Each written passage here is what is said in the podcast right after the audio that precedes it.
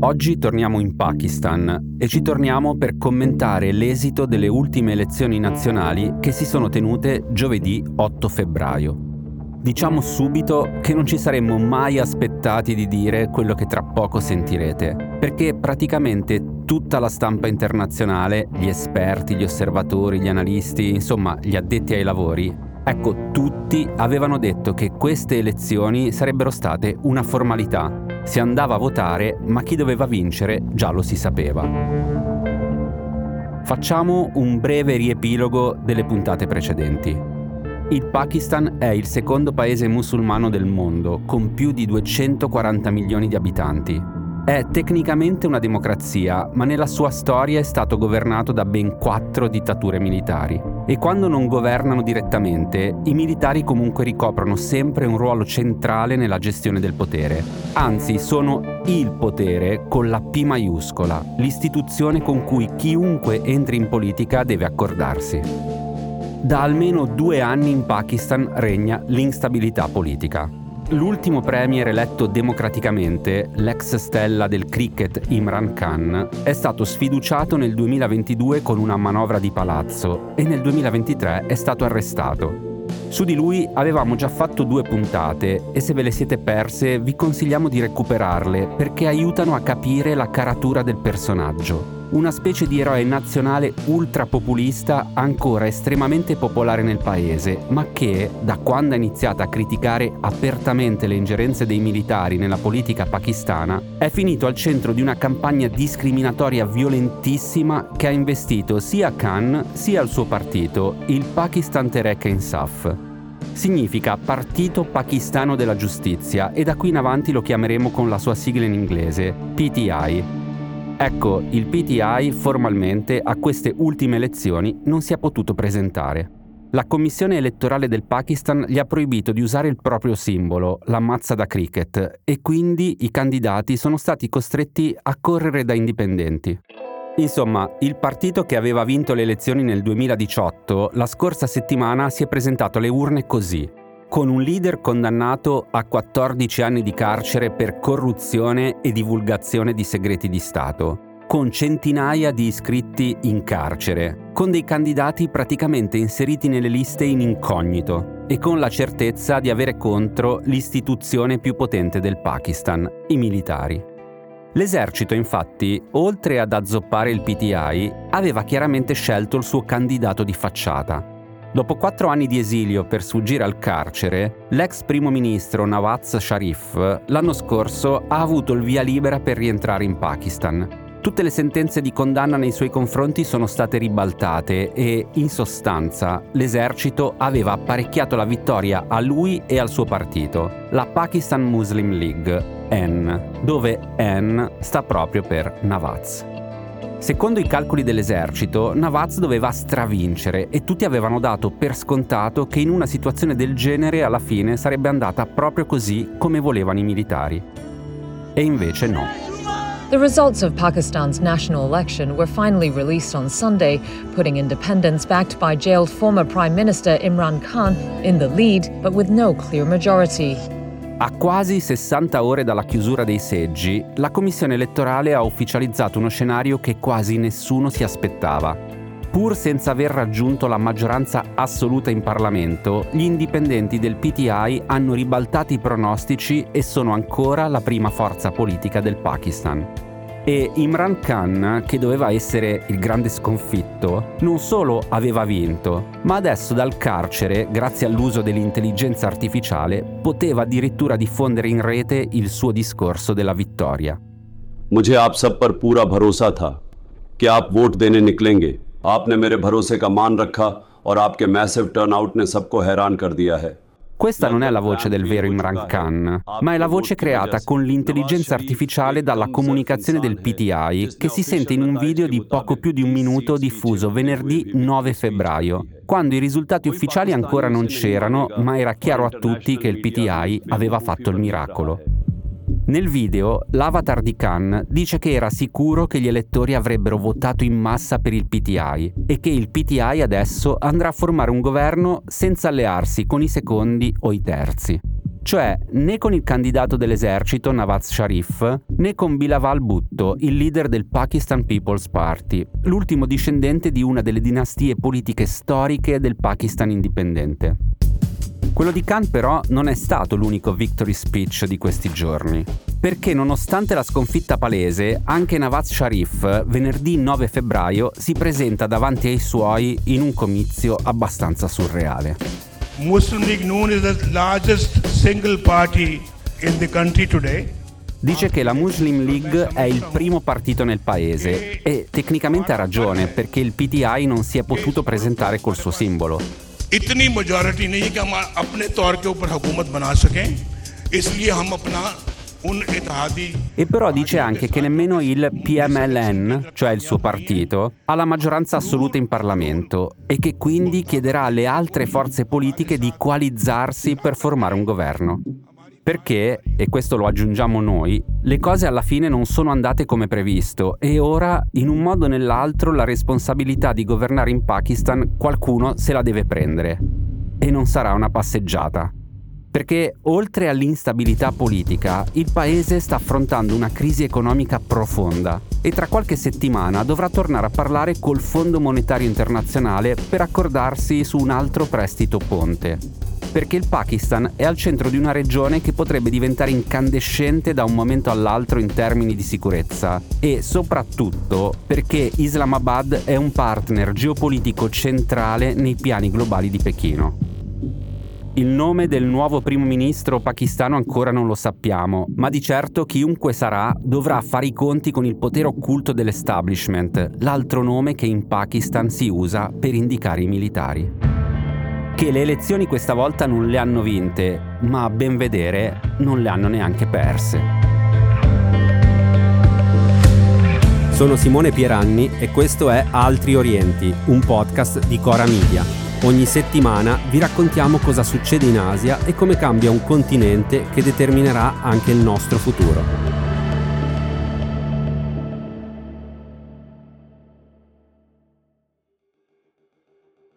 Come ormai da tradizione qui ad Altri Orienti, quando si parla di Pakistan, cerchiamo di farlo con Filippo Boni, lecturer in relazioni internazionali alla Open University nel Regno Unito. Senti, intanto per scaldarci un po' e per entrare un po' nel tema, ti volevamo chiedere, insomma, cosa pensi della situazione, visto che tutto sommato nelle settimane che hanno preceduto il voto tutti davano per scontato la vittoria di Sharif, invece insomma sembrerebbe essere andata in maniera diversa. Sicuramente la grande notizia e la grande sorpresa è stato il risultato degli, degli indipendenti affiliati al Pakistan Tehreek Insaf, che è il partito di Imran Khan. Come ricordavi tu, le previsioni davano una vittoria del Pakistan Muslim League Nawaz eh, una vittoria abbastanza semplice a seguito appunto di tutte le difficoltà che erano state messe sulla strada del PTI da parte dell'establishment militare per cercare di indebolirlo alla vigilia delle elezioni. La grande sorpresa è stato che nonostante tutto, nonostante il leader eh, Imran Khan in prigione da fine agosto, Nonostante gli sia stato proibito di utilizzare il simbolo elettorale, la mazza da cricket, che ricordiamolo in un paese come il Pakistan in cui quasi il 40% dell'elettorato è analfabeta, ricopre un ruolo determinante nella riconoscibilità proprio al seggio eh, del partito, quindi quello è, è, è stato un altro tentativo abbastanza chiaro di impedirgli di ottenere consensi. Nonostante tutto questo, e il Pakistan Tehreek Insaf è riuscito ad ottenere quasi 100 membri dell'Assemblea nazionale, che è un numero straordinario. Sembra avere la maggioranza in Punjab, la provincia più popolosa e quella che manda più eletti appunto all'Assemblea nazionale,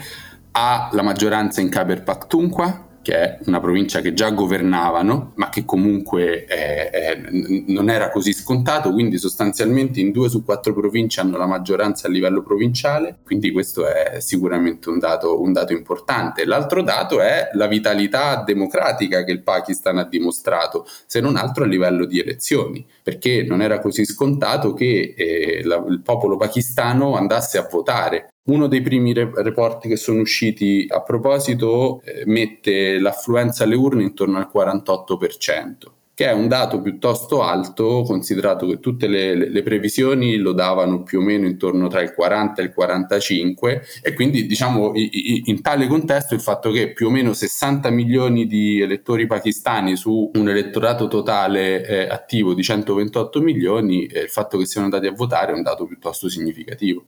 Che segnale è? È un segnale contro i militari o c'è qualcosa nella proposta, appunto nella campagna elettorale che non è arrivata qua da noi che spiega tutto sommato questo risultato? Ma sicuramente è un voto anti-establishment e questo, questo, è un dato di fatto. È un voto che appunto va a testimoniare la fortissima popolarità di Imran Khan. Gli ultimi sondaggi, l'ultimo era uscito mi pare a fine gennaio, lo davano al 57% di popolarità nonostante tutto quello che gli è successo. E nonostante di fatto non si, non si, possa far vedere perché è in prigione, nonostante non abbia potuto fare campagna elettorale, Imran Khan è al 57%, un dato enorme, soprattutto se comparato a quello di Nawaz Sharif che è intorno al 52%, anche lì abbastanza ampio, ma poi eh, diciamo, non si è trasformato in un risultato elettorale altrettanto, altrettanto solido. Quindi sicuramente è un voto anti-establishment e sicuramente Imran Khan è riuscito a galvanizzare quell'elettorato giovane pakistano che vede in lui un punto di riferimento e un'opportunità per scardinare la politica pakistana e i pattern usuali delle due dinastie, quella degli Sharif e quella dei Bhutto. Lui è eh, sostanzialmente un, una forza, secondo i suoi sostenitori, una forza dirompente che proprio in virtù di, del suo tentativo di rompere con, con degli antichi schemi, eh, sia quelli di, eh, delle due dinastie politiche ma anche quelli dell'esercito, sta pagando sostanzialmente per questo suo tentativo di cambiare le cose all'interno del paese. E secondo te i due partiti che sembrerebbero ormai insomma, vicini a un'alleanza, cioè quello per semplificare dei, dei sciariffi di Butto, terranno conto di questo risultato elettorale o andranno avanti per la loro strada con il supporto dei militari e insomma gli basterà quello? La grande notizia della vittoria di Imran si scontra un po' con quella che sarà a mio avviso la realtà, ovvero prima delle elezioni era molto chiaro che quello che sarebbe accaduto era un governo di coalizione ed è esattamente quello che sta succedendo e i due partiti principalmente indicati a formare questo governo di coalizione erano appunto il partito di Nawaz Sharif e il partito di Bhutto. Quindi diciamo che rispetto a quello che era il piano originario, eh, se di piano vogliamo parlare, di fatto si sta concretizzando più o meno con le modalità che erano state pensate. Certo, l'entità del supporto che hanno ricevuto gli indipendenti quello è, è, è, qualcosa di assolutamente inaspettato. Quello che sta succedendo in realtà era abbastanza prevedibile, ovvero partito di Nawaz Sharif che proverà quasi certamente ad avere il primo ministro, ad esprimere il primo ministro che potrà essere o Nawaz o il fratello Shabazz e il PPP di Bhutto che probabilmente si metteranno insieme. Questo anche perché il PTI ha escluso qualsiasi possibilità fino a questo momento di allearsi con o il PMLN o il PPP.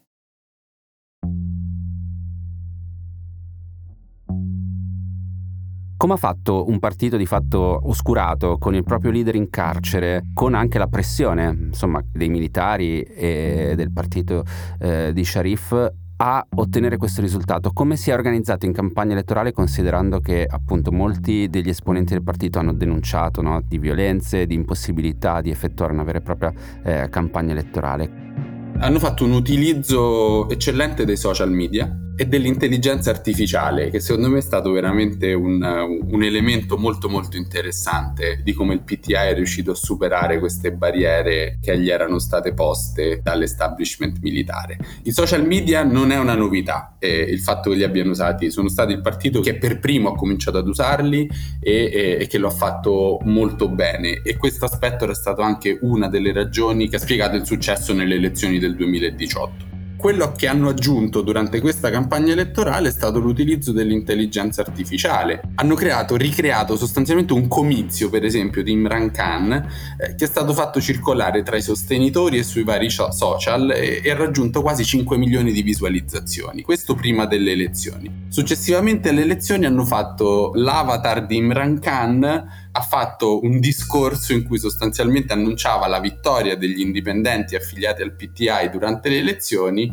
e, e chiedeva di non allearsi né col PMLN né con il PPP quindi eh, è stato secondo me un, un, una cosa assolutamente straordinaria quella che hanno messo in campo e che ha pagato in termini elettorali. Ha pagato anche perché dobbiamo tenere presente che in Pakistan il 44% degli elettori è tra i 18 e i 35 anni. Se allarghiamo questa analisi, il 66% dell'elettorato pakistano è sotto i 45 anni e queste sono precisamente le fasce della popolazione del bacino elettorale del PTI. Quindi eh, il fatto di essere in grado di mobilitare eh, i social media, l'intelligenza artificiale per raggiungere questo tipo di eh, elettorato, secondo me è stata una combinazione assolutamente vincente. Diciamo che è un elettorato anche che forse è stato poco sfavorito dall'assenza della mazza da cricket a questo punto tutto sommato. Certamente, certamente, assolutamente, però dallo, allo stesso tempo è un elettorato che, che, può essere mobilitato, ovvero è un elettorato che si può muovere in massa e votare a favore di Imran Khan. E questo secondo me è un dato importante, è più difficile spostare dai 45-50 in su piuttosto che non sia creare entusiasmo tra i 18 e i 35 e questa è una cosa che il partito di Imran Khan ha fatto molto bene, quindi paradossalmente tutte le misure prese per reprimere eh, la campagna elettorale del PTI non hanno fatto altro che aumentarne i, i consensi. Ma c'è qualcuno dietro Imran Khan, cioè considerando che lui sta in carcere, all'interno appunto di questa grande massa che riesce a mobilitare, per lo più giovane, sono emersi dei profili di persone che potrebbero, diciamo, tenere in piedi il partito e la proposta politica del partito, considerando che il loro leader comunque è in carcere, per quanto popolare, però, come dire, non può fare niente da lì, insomma, al di là dell'utilizzo dell'intelligenza artificiale.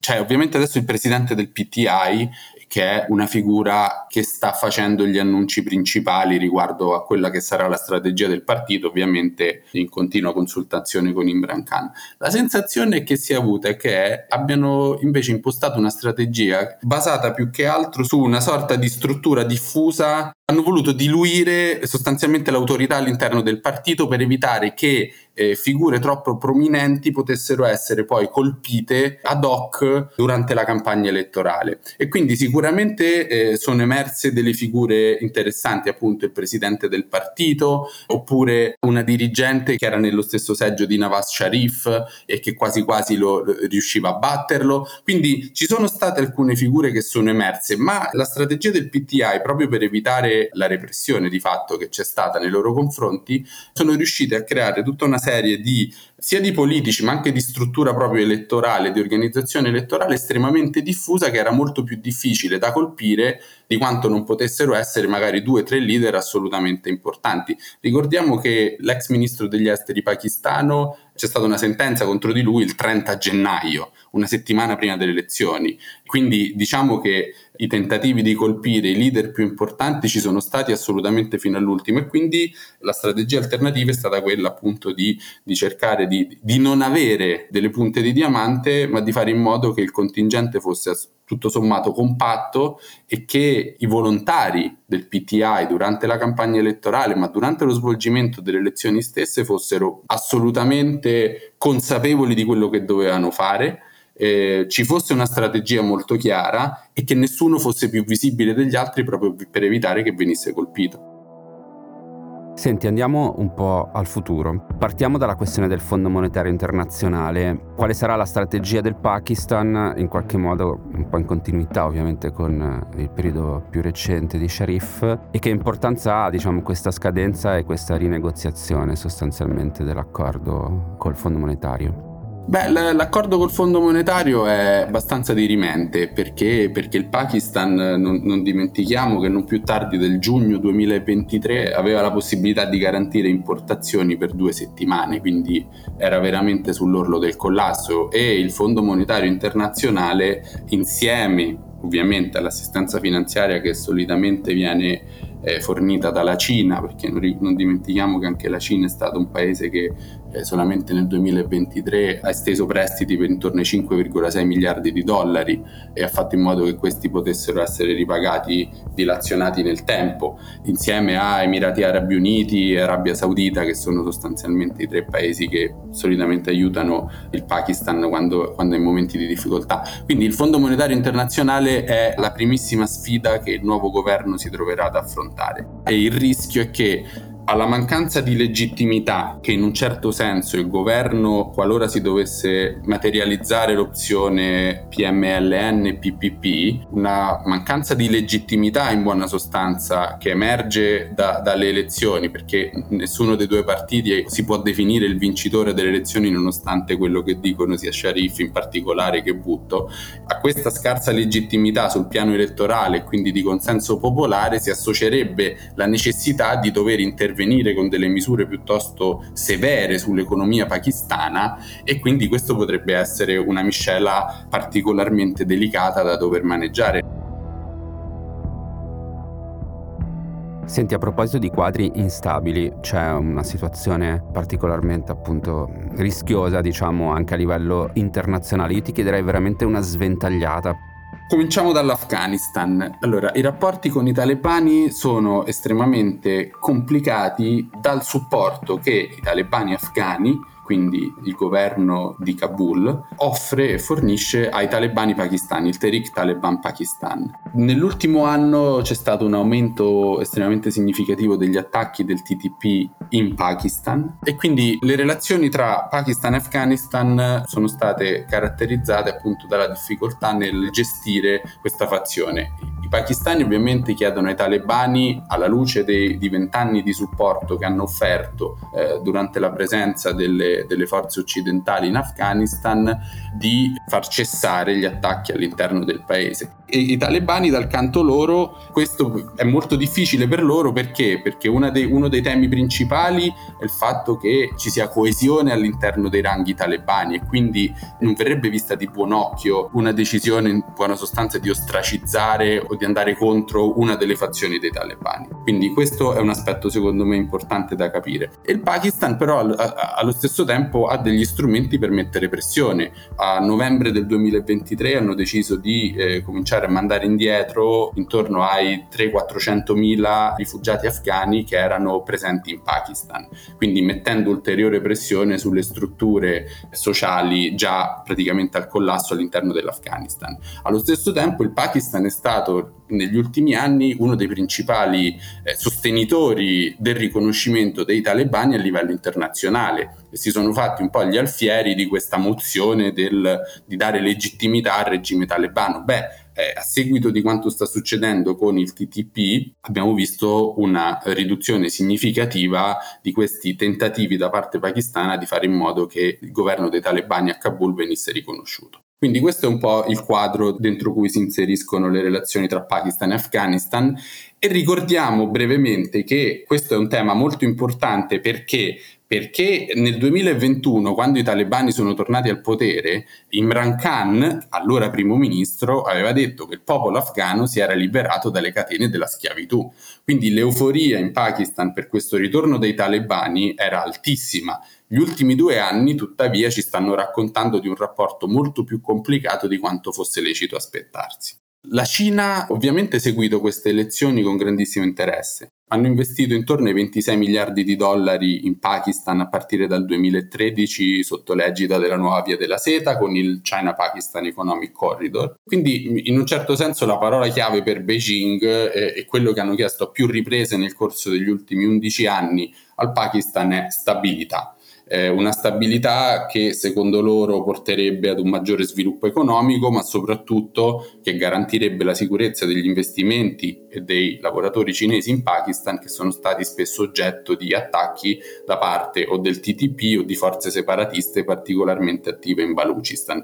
Quindi la Cina segue sempre con grandissima attenzione le dinamiche pakistane in virtù dei propri interessi economici appunto sotto la nuova via della seta, ma anche per una questione di più ampia stabilità regionale ed è qui che arriviamo all'Iran, ovvero durante la, la recente crisi al confine appunto tra Iran e Pakistan in Baluchistan, Sistan Baluchistan in Iran e Baluchistan eh, pakistano, quello a cui abbiamo assistito è stato un immediato tentativo della Cina di porsi come potenziale mediatore o comunque come potenziale eh, partner per fare in modo che le tensioni rientrassero e quindi verso, si è fatto promotore in Pechino in buona sostanza di una de-escalation eh, della situazione. Questo perché? Perché la Cina ha siglato da poco un accordo commerciale di 25 anni con l'Iran, ha investito intorno ai 26 miliardi in Pakistan, quindi è evidente che quella è un'area che a Pechino interessa molto e in cui la stabilità diventa un elemento centrale. Tutto vuole la Cina tranne che Iran e Pakistan entrino in un conflitto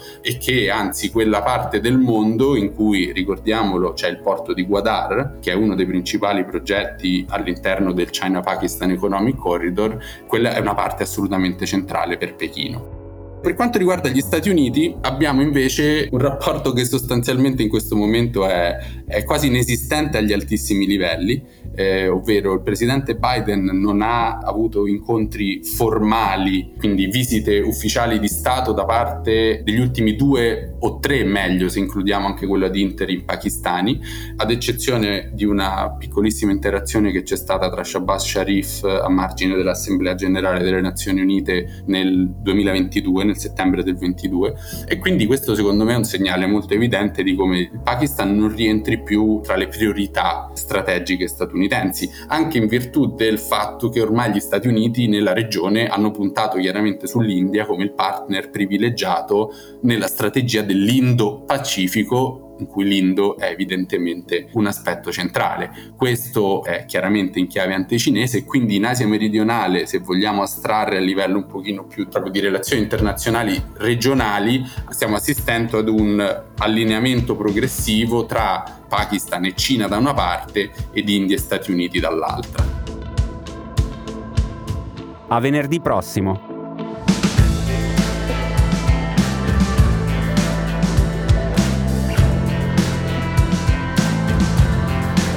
Altri Orienti è un podcast di Cora News prodotto da Cora Media, scritto da Simone Pieranni e Matteo Miavaldi. La cura editoriale è di Francesca Milano, la supervisione del suono e della musica è di Luca Micheli. La post-produzione e il montaggio sono di Daniele Marinello. Il producer è Alex Peverengo. Le fonti dei contributi audio sono indicate nella sinossi.